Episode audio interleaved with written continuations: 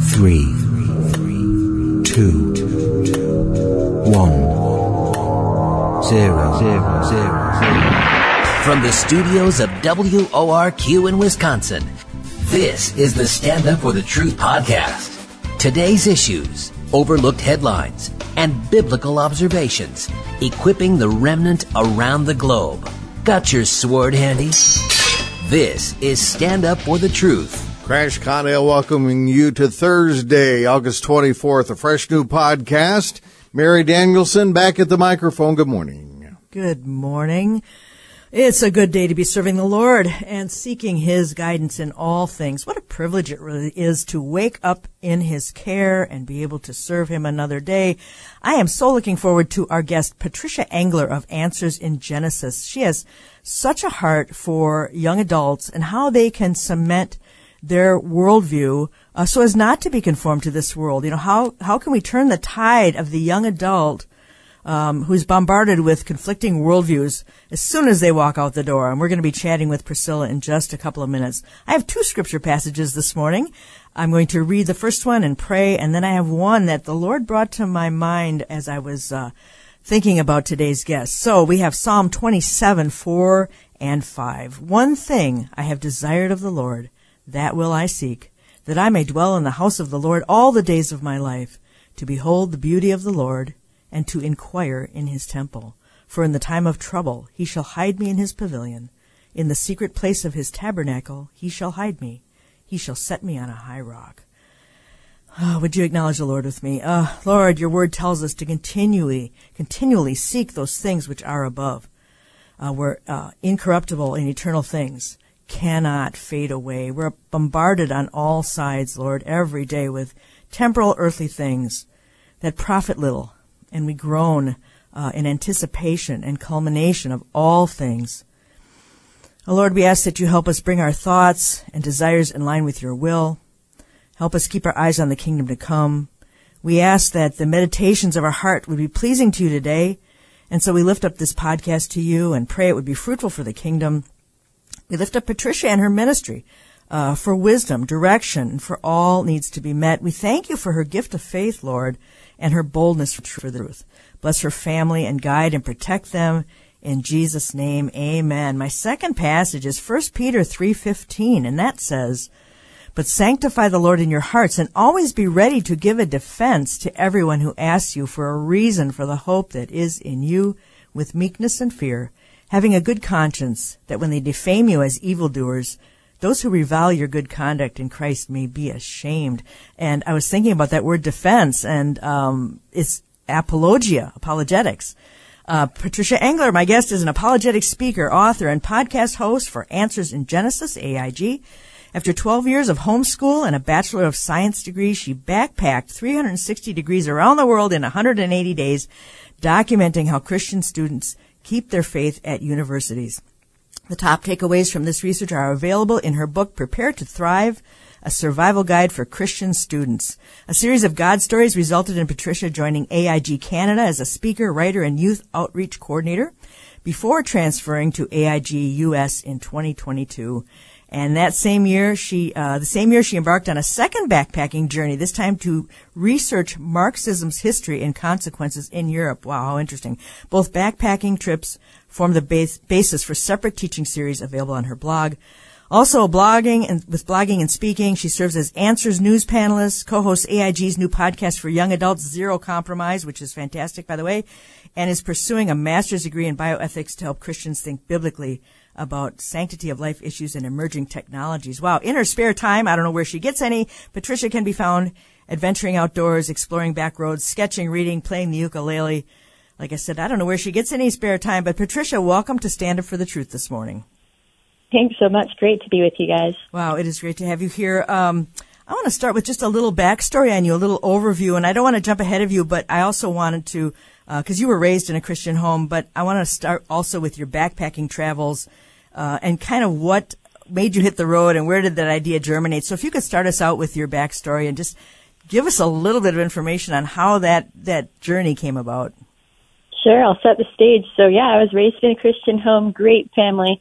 Um, so we grew up believing the Bible, but I hadn't really stopped to think about why Genesis specifically matters. You know, I would see cute little displays about Noah's Ark at you know little museums and stuff that talk about flood evidence, not not the Good Creation Museum, but just other places. And I kind of thought that rocks and fossils and creation and evolution were more of like a nice retirement hobby for some people, but mm-hmm. not actually relevant to the things that I knew were important, sharing the gospel and so on. But that all changed. I was 14. I was going to a homeschool convention in Alberta where I grew up. I'm Canadian. And Ken Ham was speaking there. He's the founder of Answers in Genesis. And he just connected the dots for me, showing how all the things I knew to be important, sharing the gospel, doing missions, feeding the hungry, all of that. Why does human life matter? Why does marriage matter? All of that is founded in Genesis 1 to 11. So anything that undermines Genesis undermines everything I knew to be important. I was like, wow, I have to become an apologetic speaker like Ken Ham someday and help defend Genesis against this cultural attack. So that's what led me to really want to study um, science and specifically evolution at a secular university environment is where I ended up doing that to be able to get a firm grip on what evolution is, to be able to talk about it, but also to understand how to navigate this system as a Christian student and keep Mm-hmm. my faith in the process and learn how to help other Christian students. And I had always wanted to travel, so that kind of, after I graduated, led to some of the other next steps.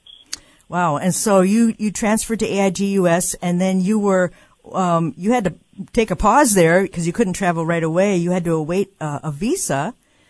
And Yep. uh, was this the first trip or the second trip? So that was the second one. So The the first one. one was right after I graduated university, Okay. and at that point, I just wanted to know how other Christian students' experiences compared to mine, so that I could just get a really good feel for what helps not just me but Christians everywhere. So that was the first backpacking journey I did, and then the Marxism was the second Oh, okay. one. So first backpacking journey, I called it 360 and 180 because I was going the whole 360 degrees around the world in 180 days, just interviewing students, and I asked uh, what are the challenges of being a student? What are the opportunities? What's your advice for a first year Christian student? How can churches support students better? And I saw this really interesting pattern as I traveled across 17 countries, including my home country, Canada. People answered the first two questions differently, different ideas about the challenges and opportunities they were facing. But their answers to the last two questions, advice for students and how can churches and families be supporting students better, that sounded so similar all over the world, no matter what students were studying. So that was exciting because it meant that while the problems students face in different contexts looks different, the solutions for overcoming those challenges look so similar wherever you go, whatever you're studying. So that means then that if churches and families and ministries can be focusing on these solutions, that can make a difference for the future of the church around the world. And then what I got even more excited about is learning.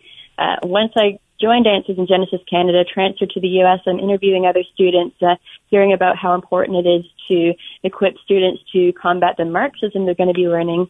As I was learning more about being a Christian in communist and uh, Marxist type of cultures and the hostility they face there, I found that the same foundations and solutions that help Christians in communist and persecution contexts keep their faith are the same ones that help students. So it doesn't just apply for students surviving university, it applies for um, surviving hostile contexts in general. But it's even more exciting because if you look at biographies of world changing Christians, people like William Wilberforce, they also excelled in these foundations. So they're for any Christian to keep and live out a strong biblical view in a way that impacts even hostile contexts and transforms them through Jesus. Wow. You know, I can't help but think as a mom, if, if, um, my daughter said, I'm going to travel around the world in 180 days, a- an extended anxiety attack on my part, but I mean, cause you went by yourself, right? Me and God in a backpack, You and yes, in a but back- I got to see I got to see God work in so many cool ways. So it was a really fantastic faith building experience. And then how did you decide what countries to go to? Because I'm, I'm sure there aren't always open doors, but it had something to do with certain countries have, um, you know, they, they teach evolution. They have promised to teach evolution in their school systems, right? And this is across the Yes. world? Yeah, that's right. So um, when I was still in university and kind of just trying to get a feel for the things that other students go through, I came across this document, um, the InterAcademies Partnership on the Teaching of Evolution. I can't remember the exact name, but it's the IAP Statement on the Teaching of Evolution. You can find it online. And it lists all these countries. At the time, it was, I believe, 68 nations and international academies, other science academies that had pledged to teach evolution and long ages, millions of years, things that contradict the Bible in their science um, public school systems.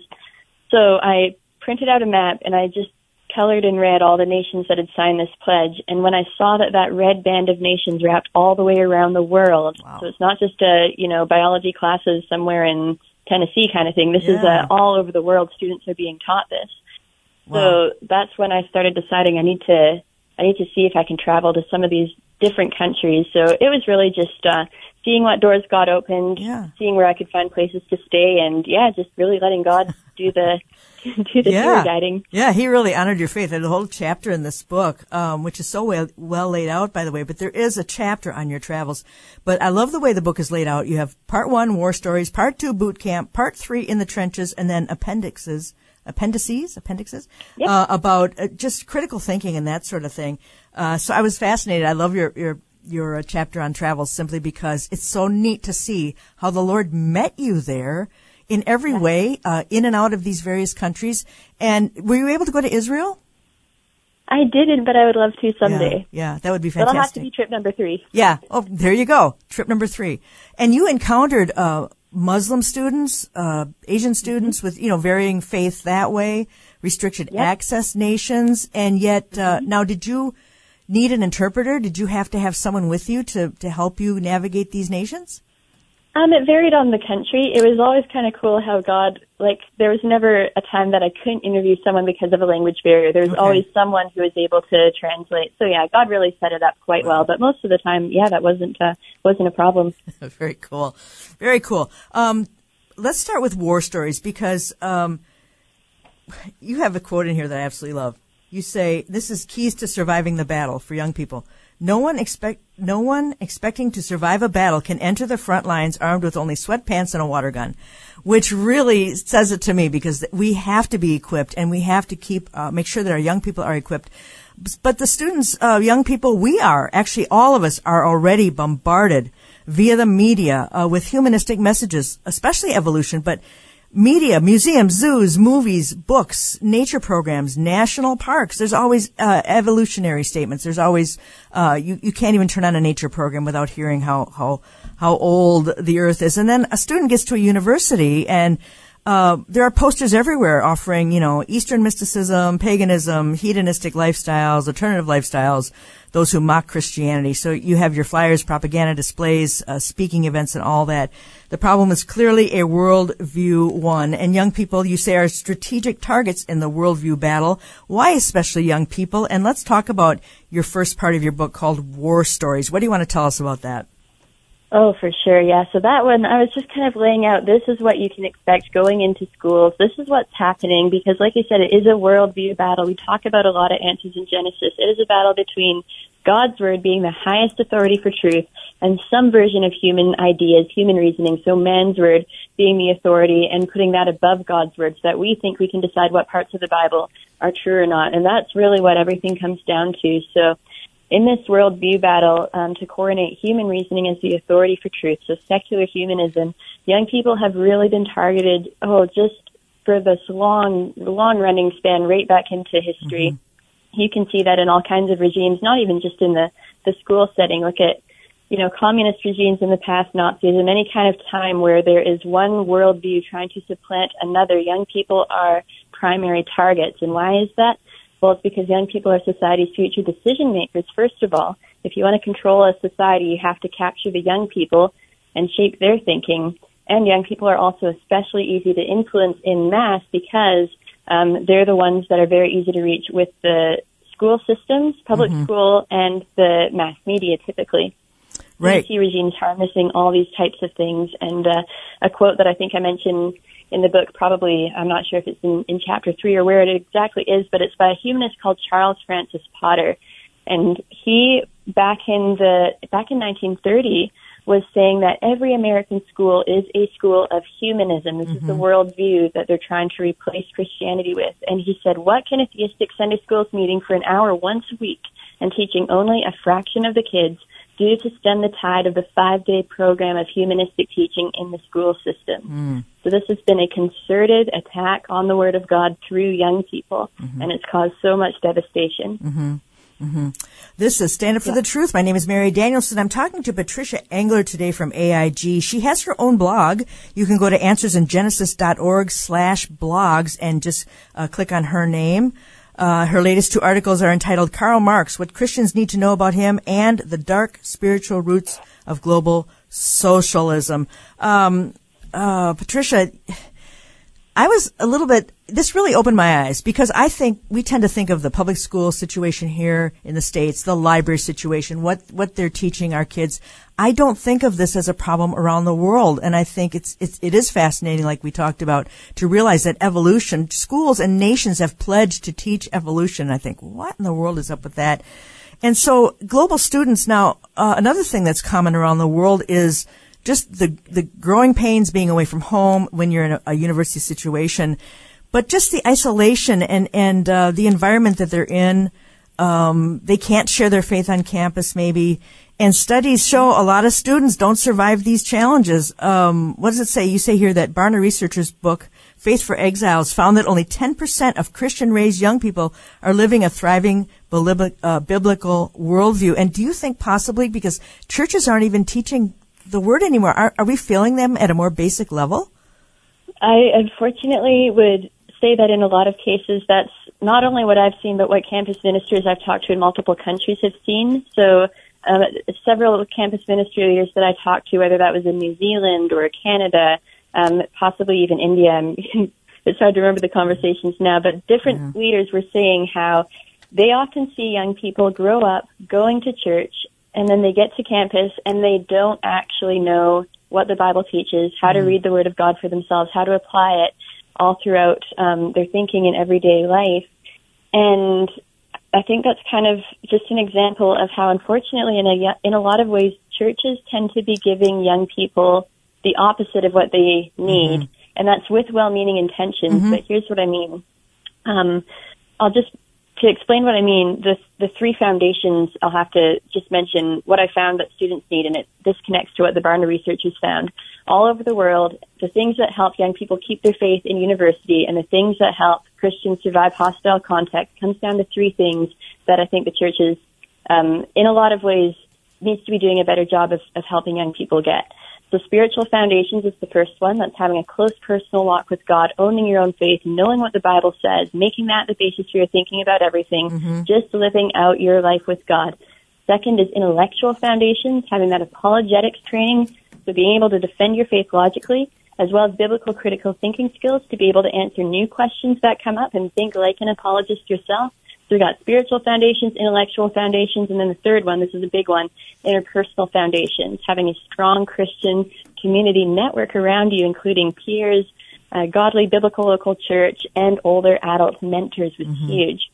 So those are the things students need, but unfortunately what I see going along, um, going on in a lot of churches is that young people are getting the opposite of what they need. So for instance, spiritual foundations, instead of discipling them to know what the Bible says, there's a big push for entertainment and that kind mm-hmm. of thing. And the idea is to try to keep young people in the church, but they can get entertainment yeah. that's probably, you know, a lot more high budget just, you know, sitting on their couch somewhere and we can't out entertain the the secular system. Yeah. We need to we need to be giving young people what they actually need. So yeah. discipleship. Uh, second is teaching apologetics instead of trying to well, first of all, compromising on God's word and not being able to give them answers or just kind of ignoring or suppressing those questions. And then third, um, I often see churches segregating age groups. So you send the seniors off one way, the young people mm-hmm. another way. And unfortunately what that does is it cuts off mentorship opportunities. So totally legitimate to be teaching things at different levels, but you also want to make sure that you're still leaving space open for those important mentorship networking opportunities. Yeah. Wow. So those are just yeah a few of the ways that I think there can be some just practical practical and important differences made, and that's not just in churches. I want to clarify. Uh, the family is the primary place where God's yeah. designed for this to happen. You yeah. can't just send your kids to you know youth group for an hour on Wednesday nights and think that they're going to be prepared. Uh, this is a discipleship process that has to be happening throughout the whole week. Yeah, you know that's exactly what I was thinking. It goes back even farther um, because the church isn't really responsible to raise your child up in the ways of the Lord. The parents are responsible. So hopefully they are feeding them the word. And I know parents want to do that. I know they mean well, but day after day, life comes in, right? And, and things happen and, and your home life may be less than perfectly functional. And it, it's difficult. And I, I guess my prayer is that parents would take the time needed to make sure that the kids are in the word, they're understanding that. And then hopefully there's a good church, right, Patricia? Because sometimes there isn't even a good Bible teaching church. Um, or a solid youth group um, around, right? What what can they do uh, if they can't even find a decent Bible teaching church, because these are optimal. I love your three points here spiritual foundations, intellectual foundations, interpersonal foundations. What can they do if they don't even have that? Or say the child's been in public school all week and now you got to erase Yeah. everything, you know, like an etch a sketch, you got to. I'm old here. I said etch a sketch, but anyway, you have to. I to. gotcha. Okay, good. you have to Shake erase it all that. Start again. Yeah, you have to hold it up and shake it and start again. And I guess that's a difficult thing. At what point, I mean, I'm sure that you feel, tell us about homeschooling. How did that go for you? Obviously, it was a superb foundation for you. How would you encourage, encourage parents, busy parents, to maybe make that a priority? Oh yeah. So um, going back to the things that the things that helped prepare for college, because you mentioned what if churches don't have, or like what if people don't have access to a good youth group and that kind of thing. And we didn't really have a lot of discipleship from our youth group specifically growing up where we were at. Um, but we were part of a Bible memorization program called Bible Quizzing at the time, so that was a really, really great way to get a lot of the Word of God in our hearts. And then my mom had also encouraged me when she knew that I wanted to go to, to secular university and study this. She encouraged me to reach out to the local director of our local Christian, or sorry, um, Creation Science Association. So she had a PhD in biology, Dr. Margaret Helder, and she'd been doing this type of thing for years. So mom was like, just reach out to her, see if you can ask her questions. So that's how I got connected with someone who could mentor me in the sense of being able to prepare me for university and be a resource for being able to answer questions about things that I couldn't answer when I was in school. So I would encourage parents to uh, just pray for God to send the right mentorship connections for their young people um, and the right Bible teachers, like what Bible quizzing was for us. Um, because you know the Lord honors those prayers. He wants your kids Yeah. to be discipled too, and if you're being intentional about it, then uh, He knows He knows the plan that He has. Mm-hmm. So I encourage that. And then the other cool thing is I like to remind students that books and especially autobiographies are mentors as well. So the media is a mentor. So on that note, you want to be careful what you're putting in your mind.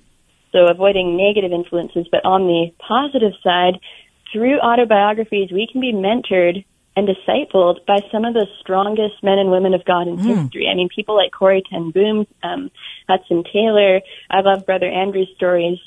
I heard a Christian campus ministry leader in Holland say, a mentor is anyone with a story of God's faithfulness to share. Mm-hmm. So when we read stories of God's faithfulness in other people's lives, for me, when I was a teenager, it was reading those types of biographies that gave me the hunger to get to know God that way myself, to be able to live out these types of stories. So, um, telling young people stories from the past that can excite them to get to want to walk with God themselves, because you know it's hard to just tell someone, "Well, read, read your Bible uh, because you have to," you know Yeah. to give them that actual desire to know God. But when they can see God work in and through other people, then that is what can help spark that hunger. And pray for pray for young people. Um, one line that stands out to me once from uh, a student I was praying with back in college. We were walking past the the campus chapel. And she was praying for some of the students from other faiths at campus, and she just said, Lord, please bless them with a hunger for your word. So pray for your kids to be blessed with a hunger for the word of God. Yeah. Wow. Also, um, what is very good to make young people grateful for their lives is reading stories of the persecuted church. I'm talking about today's stories, not just Foxe's Book of Martyrs, which is fabulous, but today's stories of persecuted Christians around the world. They're, to see God's hand in their lives, how much more so can these young people see God's hand in their lives in their university situation? Now you've, you're, you're a real success. I mean, you've, you've defied the odds when it comes to, uh, going to a secular university and coming out on the other side with a very, very strong faith. So we know, we know that it's doable. And you talk about in the book how, um, you really it helped you draw closer to the Lord. You'd sit in in a, in a, a class, and professors would say something that would, for lack of a better word, trigger because you know they're they're coming against what you believe and your foundational truth. So how how did you know how should students react to that sort of thing? What's what's the calm, cool, and collected thing to do, and how can they draw closer to the Lord through these um, these kind of events? Yes, absolutely. Um, the whole last half of the book, the in the trenches part, kind of breaks that down in a lot more detail. But to give you just a quick overview, um, I found it really helpful in those classroom settings to apply what I called three rules of critical thinking. Don't panic, break it down, and follow up. so step one, don't panic. Yeah. When you hear a message that challenges your faith, sometimes you can be like, oh man, like there's this, there's something that I didn't know that contradicts the Bible. Uh, what am I going to do? Is everything I believed wrong? No, no, no, no, no. Don't panic. We know God's word is true. One of my favorite anonymous quotes says, truth fears no questions. The Bible will always stand up to scrutiny. So I encourage students when you hear faith challenging messages in class, if you have to take notes about it, put it in quotation marks. That frees you from feeling like you're writing down a definite fact. You're just writing down what some person happens to be saying. Hmm. So put it in quotation marks, and then if you have a question about it, write your question down so that you can remember what it is and follow up on it later. That's rule one, don't panic. Second, break it down. So separate everything that's fact and logic from everything that's not fact and logic. Compare it against the word of God that you know is true. Find sort out anything that's you know propaganda, irrelevant persuasion. Ask, is this true because? Um, is that reason actually relevant to to the logic and the, the facts of the message? There's this whole set um, set of tools I called seven checks of critical thinking that uh, you can find it on our website answersingenesis.org. You can find it on our uh, Answers.tv platform. It's in the book. It's, it's in a lot of resources that I have. So seven checks of critical thinking that you can separate down what's fact, what's not fact in that message, compared against scripture. And then the last step, follow up. So you might still have some unresolved questions left over, but what I would like to remember in that time, Simon Peter's words to Jesus, when Jesus' teachings became so tough, a lot of disciples started walking away. Peter says, Lord, to whom shall we go? You have the words of eternal life. We've believed and come to know that you are the Holy One of God. That's in uh, John chapter 6. So these words encouraged me by reminding me that the weight of certainty for my faith far surpassed the uncertainty of any unresolved questions I might happen to have. But I found that what I did learn from following up on my questions, taking them to websites like answersingenesis.org or taking them to my mentor, Dr. Helder, by and large, I found that what I learned from that ended up strengthening my faith. And other students I've talked to in other places have found similar things that when they're in tough environments, when they follow up on their questions and trust the Word of God, they end up with a stronger faith because of it. Yes, absolutely. And it doesn't need to strip them of their faith, right? I mean, if, like we talked about earlier, you got to have the right foundation, but also it, they don't need to come out on the other side in rebellion to what they were raised as. I, I it breaks my heart to think that students are going to university and, and they're looking to be uh, have their faith deconstructed. You know, I I would hope like like you found that your faith uh, is something that you know is solid and that you have stood on it. and You're going to come out on the other side, but you know, there's a lot of differences between people and young people, and uh, that's just uh, that's the way it is, right? But we got to pray for our young people. College University is starting back up again. We're going to uh, talk about Marxism and and your second travels in the second half. You were approaching a break, and you talk about. Um, brainwashing on campus and, and we might think that's kind of an old fashioned word that doesn't apply anymore but brainwashing is what it is um, eight hallmarks of brainwashing by interviewing survivors of communist prisons. Wow, that's that's a good lead up to our next uh, segment here. So, like I said, we're going to take a break shortly, and then we're going to talk about Marxism. And if we have a chance, I would love to get back to the critical thinking. What did you call that? Uh, seven checks. Uh, of seven checks. Yeah, yeah. So we can go to the Marxism. I would really, really like to go to the seven checks of critical thinking at the end if we have time. I hope we do. Uh, again, Patricia Engler, this is Stand Up for the Truth with Mary Danielson, her blog at Answers in Genesis, answersingenesis.org slash blogs, and click on her name. A lot of great stuff there. Also, podcast, Zero Compromise. That's a great podcast. So, we are going to be back after some words from our sponsors here, and we're going to continue on with Patricia Engler from Answers in Genesis. And be sure to check out Stand Up for the Truth uh, podcast, the video versions on our YouTube channel, Q90 FM Radio, Q90 FM Radio on YouTube.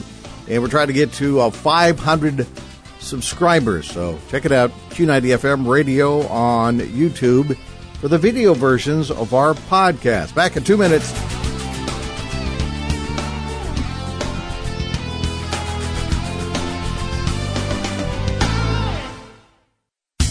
Feedback, questions, and topic suggestions are always appreciated.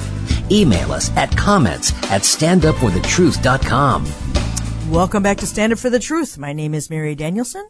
We have Patricia Engler here from Answers in Genesis, and uh, we're really enjoying speaking to her about uh, her university experience, her travel experience, um, and a lot, a lot of wisdom about how to successfully send your youngster off to get their degree without capitulating on their faith or losing what they have because um, I read the end of the book and we win. So, um, American Library Association president says being a Marxist lesbian is really important to me. How in the world did we get here? Emily, here's the subheader. Emily Drabinski says she has no regrets for embracing an ideology that unleashed 100 million deaths in the 20th century. A self-described Marxist lesbian who is now in charge of the American Library Association says she regrets the controversy caused by touting the label when she rose to the position, but continues to embrace identifying with an ideology responsible for more than 100 million deaths across the 20th century. And I guess she just started um, her position recently this summer. The ALA is currently a major player in the ongoing controversy over public schools and libraries exposing children to sexually related material that features uh, age inappropriate explicit details and or imagery as well as left-wing ideological messages via its library bill of rights that declares books and other materials in libraries should not be excluded etc etc etc i didn't know that the ala was that far gone but um, patricia you had a second set of travels and you are Mm-hmm. writing a second book on Marxism and uh, actually the the uh, rise of Marxism in our land. Tell us about your travels a little bit and about that book. What are what are we looking at here?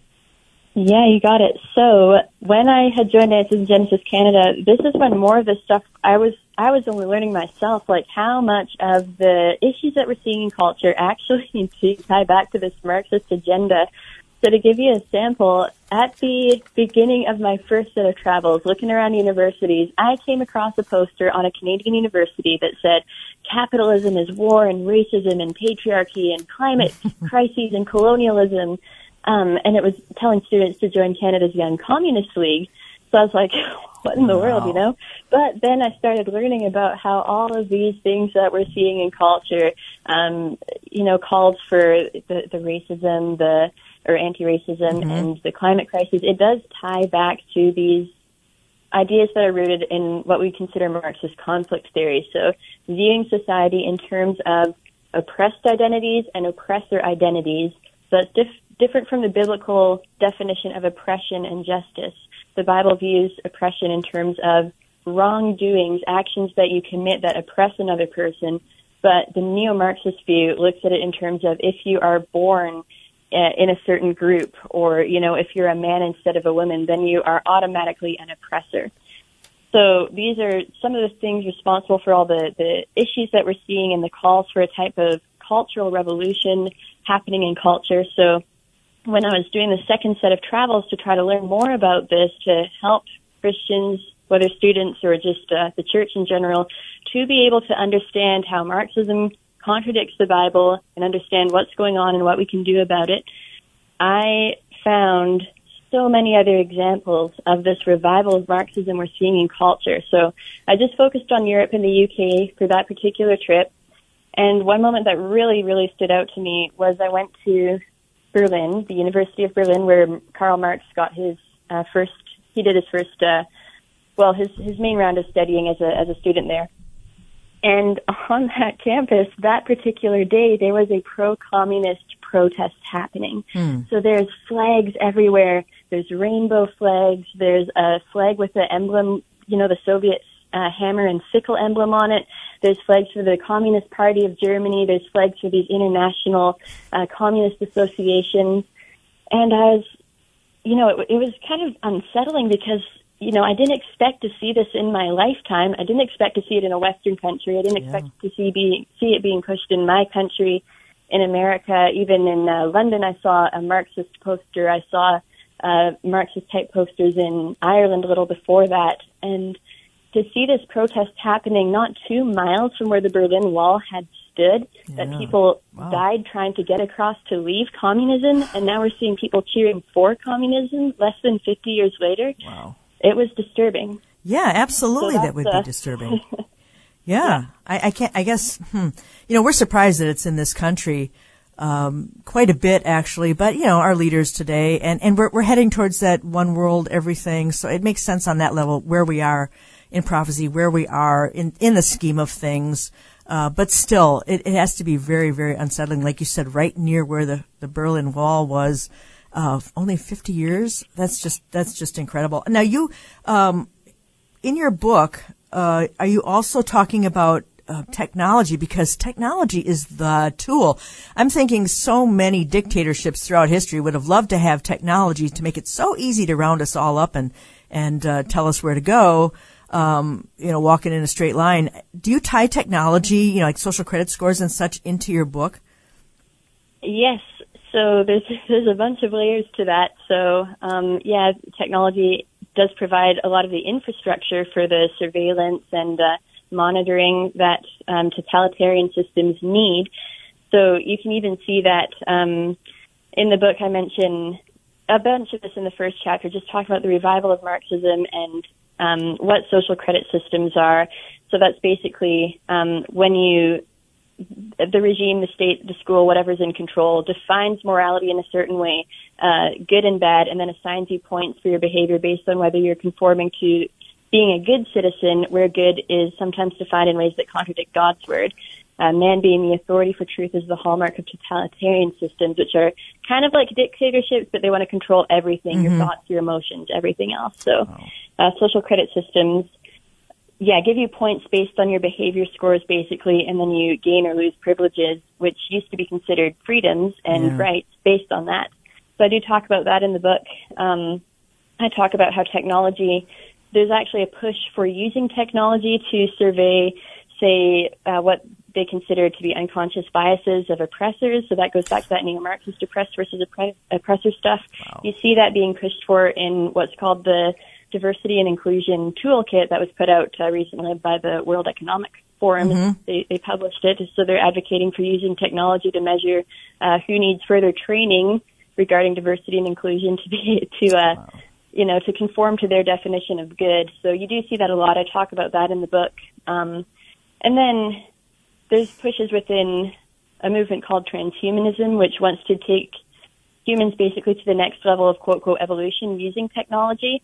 And there's a lot of overlaps with Marxist ideas in that too, because uh, Marxism, as Marx described it, is a, a system that involves humans trying to create themselves to reach a certain level of uh, their vision for what the world should look like, and that's uh, what what transhumanists do as well. So there's definitely a lot of overlaps with technology there. Wow. It's surreal, isn't it, to see the whole world going the same direction? I mean, you'd expect, I know when China started their social credit score, um, several years ago and they, and the articles that I read said, just watch, it's coming. But don't you think it's fascinating that the whole world is in lockstep with all of these things? I mean, did you ever think you'd see that, uh, in your lifetime? I mean, I sure did not expect any of that. What, what in the world is, is up with that? I- Yeah, I'd hoped not to, but one hallmark of totalitarian regimes as well is the the erasure of history. Uh, because if if you're not taught about the past, you really can't learn from it. So they rewrite the past so that uh, students learn basically the Marxist version of it uh, that highlights the oppressed and so on, and and basically uses uh, history to to get people to become revolutionaries instead of counter revolutionaries. And you can certainly use history to do either. Yes. Mm, yeah, that's a really good point because if if a young person has spent their life in the public school system, they have that foundation of they have no context, they can't critically think, and they, they don't understand history. So they're they're going to higher education with that um, already in their backpack. I want to talk to you about the article on your blog, the dark dark spiritual roots of global socialism, communist strategies before Marx, and you say remarkable historical writings reveal how today's attack on the family is part of a much older agenda with documented links to spiritual darkness. Now, you were in Paris, right? You were in a cemetery mm-hmm. and you were looking for a specific grave and you mentioned two people that I actually don't really know anything about. Charles Fourier and Robert Owen. Can you tell us a little bit about what were you looking for in that cemetery? I'm fascinated by that. Absolutely. So I was looking for the grave of Charles Fourier, and he was a guy who lived. Um, both of these guys actually lived at the end of the 1700s into the early 1800s, and they were what you call utopian socialists. So, in other words, these guys were socialists before Marx. They were advocating for communism before Marx did, and they believe that some sort of reorganized form of society based around some version of communism would basically redeem humanity from its core problems and usher in a type of heaven on earth. So something about Marxism and its precursors is that you know how lies are more convincing when there's truth mixed in? Mm-hmm. That's kind of what happens because they point out real problems or exacerbated, they point out or exacerbate real problems and then they propose faulty solutions that can only backfire because those solutions are based on a wrong worldview foundation, mm-hmm. some sort of human reasoning instead of God's word. So in this case, the utopian socialists, uh, Fourier and, and Owen, believed that that um, human brokenness doesn't result from sin, like what the Bible talks about, but it results from what one scholar called arbitrary deviations from eternal principles of natural law, wow. justice, and reason. so deviations from what humans are supposed to be in this man-made version of what they think humans are supposed mm. supposed to be. So they believe that one of those deviations was marriage. So they thought that marriage was this unnatural institution that restricts free uh, sexual expression and then suppresses happiness and authenticity and productivity. And we can actually see these ideas much earlier. There's a guy I, I also read about in, in this upcoming book, uh, Jean-Jacques Rousseau, who was a Swiss philosopher uh, even before the French Revolution, and and he also wrote about, um, you know, basically that uh, if you're not being true to yourself, then that's that's kind of the the problem with humanity and society corrupts people. People are basically good, so that ties into what we're seeing today in our culture as well. But but anyway, that's basically what these these guys believed. So they thought that the way to get to freedom and peace and harmony was to abandon the current social system. So you have to overturn the the pillars of present civilization and bring in this new social system, which requires the abolition of family and marriage. So I actually have a quote in the in the blog and in, in the book from Friedrich Engels, who worked closely with Karl Marx. Uh, they co-authored the Communist Manifesto together. And Engels said three great obstacles seem to Owen, especially to block the path to social reform: private property, religion, and the present form of marriage. So these are the things they thought had to be overthrown. Wow. So Marx yeah, Marx actually said that he owed a, a great debt to these guys. so it's really not surprising to find that their thinking is in theories that we're seeing today, like radical okay. feminism, you can find that back in Fourier's writings as well. Yeah, he said it is women who suffer most from civilization. It was up to them to attack it. Well, there's a presumption for you, right? Um, he blamed women for not sufficiently awakening to the need to revolt against civilization. Gee, I didn't know that was our job. If these ideas sound familiar, then it may come as no surprise that Fourier has been credited with coining the term feminist. Surprise, surprise, surprise, right? yep. Um, yeah, so people, go yeah, ahead. Go ahead. this was going on, you know, hundreds of years ago. These aren't modern ideas. So yes. Yeah. Now you say that these two, uh, Owen and Fourier, are utopian socialists. Uh, Marx and Engels were they? Is there such a thing? I mean, were they what scientific socialists, economic socialists? So there's two different kinds, maybe more than that. Well, they they thought that they were scientific socialists. Um, so they thought that they were just looking at like very real principles of what mm. actually happens in the world and not okay. really going beyond that. Um, and they thought that uh, Fourier and, and Owen were being a little bit unscientific in their approach. But of course, Marx and Engels had had some faulty assumptions too that caused yeah. some real problems. So none of them are really scientific, but uh, that that was a distinction that that they made. Wow. Uh, and there are three key strategies which utopian socialists propose uh, for overturning societies. Number one, undermine marriage and family. Number two, target young people, especially through the education system. Surprise. Mm-hmm. Number three, subvert church and state, making these institutions agents of revolution rather than sentience of the status quo. Now, um, they were, it says here in your article, they vigorously touted the superiority of communal education of children removal of children from parental control and influence. So there is nothing new under the sun, right? No. Yeah. Nope. Wow.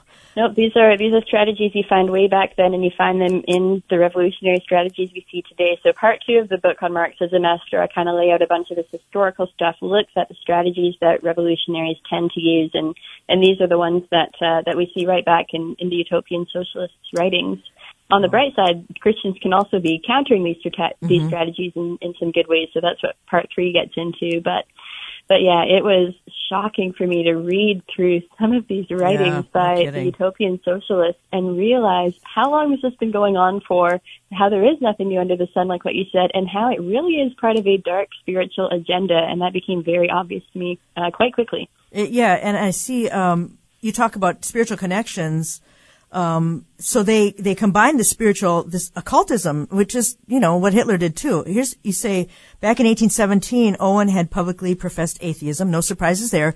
But by the time he wrote The Future of the Human Race, he had converted to Spiritism or the occult, and he devotes a lengthy portion of his document to describing communication from spirits. Oh, surprise, surprise! Who advised him on how to distribute the document? So Right? you talk about inviting uh, inviting trouble in the world, and now the Russian Revolution wasn't until what 1908. Um, yeah, 1917 or 1918 is the is what I have in my head, but that might have been from reading reading about it after the fact. But Wow. So so tell us a little bit about. Um, I mean, I guess this is not too surprising. Uh, would you actually say that that he had satanic uh, contacts? I mean, we could certainly. When we understand what Yeah. socialism and all this is, what what do you think about all of that as far as the spiritual aspect of um, spirit of Antichrist? I guess we could call it. Tell us a little bit Right. about that. Right, for sure. So yeah, I um I unpack it in, in the blog post a little bit more there, but basically, um the Bible says we can test the spirits. Do they say Jesus has come in the flesh or not? And Owen's contacts that he was conversing with certainly didn't. They said Jesus was an inspired medium, not the Son of God. So they're obviously satanic um beings that he's talking to, but he believes they're the that they're these departed spirits that want to benefit humanity. So he wrote this this pamphlet called The Future of the Human Race, and it was one of those things that you can only read for a little bit at the at a time because you just have to step back and process like what in the world. So he's talking about it how you need the abolition of marriage uh, when law made marriages should be abandoned. Then he says uh, kids can be relieved from the evil um, effects of unnatural parental associations and family training. So you're getting rid of marriage, you're getting rid of uh, the families educating kids. Um, he's talking about getting rid of private property. And then he said that'll bring about this new globalist era where uh, the human race can become superior citizens of the world united to form one cordial brotherhood. So basically that one world thing that he thinks is incompatible with private property, he basically gives a, you know, 18, 1800s version of the you'll own nothing and be happy speech. Yes, that had And- that and speech. then- Yep. Um, I think too, when we fast forward now and we see the transgender movement, which is completely out of control, and the alternative lifestyles, just the whole demonic aspect of that too. Um, this is this is where it's landing, and it's very disturbing to see all that. And I'm I'm looking back at your three foundations, and now since we're having this conversation, I see more than ever how those three foundations. And parents, I hope you're listening to this: the spiritual foundation, the intellectual foundation, and the interpersonal foundation those three things that the kids need before you send them out in the world, whether they go to university or not.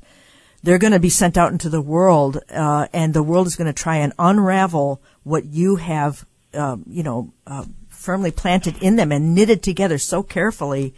Uh, so again, those three foundations, make sure the kids have spiritual, intellectual, interpersonal foundations. Uh, oh, what time we have left? We only have seven minutes on Patricia. Uh, critical thinking. How critical is it? And also the seven checks of critical thinking. Can you go through those for us? Yeah, absolutely. So this is just a method to help young people when they do see, say, Marxist messages or evolutionary messages or any kind of message that makes you go, wait a minute, I don't know if that's right. This is how you can break it down and figure out if it's actually worth believing or not. That's what critical thinking is about. So based on starting with the Bible as our basis for truth, I have seven checks of critical thinking. Number one is checking scripture, asking what does the Bible have to say about this topic? And then check two is checking the challenge. So what about your faith does this act, this message actually contradict? Is it contradicting the Bible or is it just contradicting some sort of human made idea you might have incorporated into our beliefs? So checking the challenge and then you can check the source. So who's telling you this message? What's their credibility? What's their worldview? Are they uh, coming through the lens of man's word or God's word? Because that's going to impact their assumptions. You can also ask how did they arrive at their information? Is it being reported accurately? So I have a whole appendix in the the back of my book, Prepare to Thrive, to give some research tips for finding those original information sources. And then four is check the definition. So how are keywords being defined? Do their meanings change? We're seeing all the time culture redefining words and it's just so important to ask what sense do you mean that in? And then five, check for propaganda. So that's just communication that tries to persuade by appealing to something other than logic or misusing facts. So we can ask, why does this message sound true? Um, is it trying to persuade by appealing to logic or something else? So is this message true or false because? Because lots of people believe it? Not necessarily. Because someone smart said so? Not necessarily. Because I read it on the internet? Mm-hmm. Not necessarily. Not necessarily. So is this true or false because? And then six, check the interpretation. So ask what parts of this message are facts, things that we can observe in the present, so what we call observational science, and then what parts are assumptions or interpretations, speculations about the past, for instance, and then what's another way we can observe the same fact through a biblical worldview? You typically find that the biblical worldview fits the facts a lot better. So check the interpretations. And then number seven is just do a last uh, check, checking the logic. Are there any other errors in reasoning that should make me think twice before believing this message? So those are the seven checks of critical thinking. I unpack them in a lot more depth in the book. You can also find uh, more about them on our website, answersgenesis.org, and a number of other resources we have available through there. Wow. Patricia Engler, Prepare to Thrive, a survival guide for Christian students. Very thorough. Also, um, the podcast, Zero Compromise. Uh, what, what topics, um, who does the podcast? Uh, who, who is it aimed at? What, what kind of topics are covered on Zero Compromise? Yeah, for sure. So we're pretty excited. That's a new podcast that Answers in Genesis has released for young adults specifically, but really for any Christian. So I'm on there along with my friend uh, Jessica Jaworski, a wildlife biologist, and then our resident rocket scientist, Rob Webb. He has a cool testimony. We, we have an episode about that. So we interview different people the Lord brings us, whether that's our resident speakers, scientists, authors, uh, different experts, and people that come speak at our conferences, and people that, who work around the ministry. And we get their stories, their testimonies. We get them to explain um, aspects of their teaching, and we try to focus on practical discipleship for young people. So we ask them, what are your top tips for uh, young people today? What's the top advice you'd give someone to stand on the truth of God with zero compromise in today's culture? So that's what that's about. Yes, I listen. I listened to a few of them, and I thought they were fantastic. Um, Awesome. again, uh, Patricia has a blog too at answersingenesis.org slash blogs. Um, and now the, there's a study guide and a leader guide coming out with uh, Prepare to Thrive. Is that out already? Yes, so it's available for sure for pre-order. So um, we're gonna. As, I haven't heard if they officially come to the warehouse yet, but you can definitely order them online now. Okay. So that's a brand new study guide and reader guide. So that the whole idea is to bring the different generations together: parents, mm-hmm. pastors, mentors, older people within the church, campus ministry leaders, anyone who has any interest in mentoring young people bring them together with high school or college students for a up to 15 week study going mm-hmm. through the book together because that's where the best discipleship and preparation is going to happen. So that is now available and um, as far as I know, it, it should still be on sale on our on our website for pre-order purposes. Okay, so like uh, small groups could do it, or like you said, church groups, yep. and and have different uh, generation age groups going through it together. That's a great idea. And you said 15 weeks. Uh, yep. Okay. So, yeah, any kind of uh, group of older and younger people together, or just young people by themselves, but ideally Yeah. with older mentors. Yeah. So whether that's within families, families coming together, Sure. or at a church, or in a small group, any kind of any kind of system like that. This Okay. is this is what that's for. I like the way you think on that. Um, just we have two minutes left, and I want to ask you. You're from Canada, and Canada has changed radically, also, just like the U.S. is. But any thoughts about Canada, the euthanasia, the the truckers, the just the general socialism thing? What? How do you feel about your homeland at this particular point?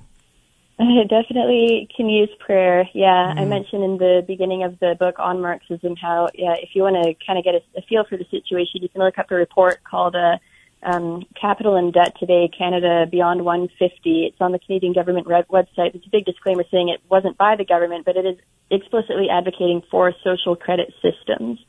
So it's uh, it's definitely being heavily pushed there, and um, unfortunately, it's it's uh, turning into a case study of of uh, people leaving God's word. But we also do see positive things like, uh, say, Pastor James Coates is coming to speak for our um, October conference here at Answers in Genesis, and he was imprisoned in Canada, but uh, has a, a strong faith and, and different things that he can share for the church because of that, for church related activities. So, so yes, the Lord is working, but yeah, we, we do Yeah. appreciate prayer. It's different, yeah. Is your Marxism book out yet? I'm only on chapter five out of 11, Okay. so it's going to take a little bit to, Take- to write, but, but a lot of the content for part one is available as blog posts right now. Okay. Well, you're a busy lady, and the Lord is definitely using you. And I, I was so impressed throughout the book of just your faith and your boldness and and uh, how you've approached what God has given you to do in life. I just think it's fantastic. So, Patricia, thank you so much. We could probably go another hour, but thank you so much for joining me. And and um, Lord bless your ministry and everybody over there at AIG, AIG and all the work that you guys do. Thanks for being on today. Praise God. Thanks so much. All right, the book is Prepare to Thrive, a survival guide for Christian students. And uh, go to her blog, also listen to the podcast. There's so much there. Uh, glad you joined me today. And uh, we'll be back tomorrow. Jeff Weigand from Madison, Wisconsin.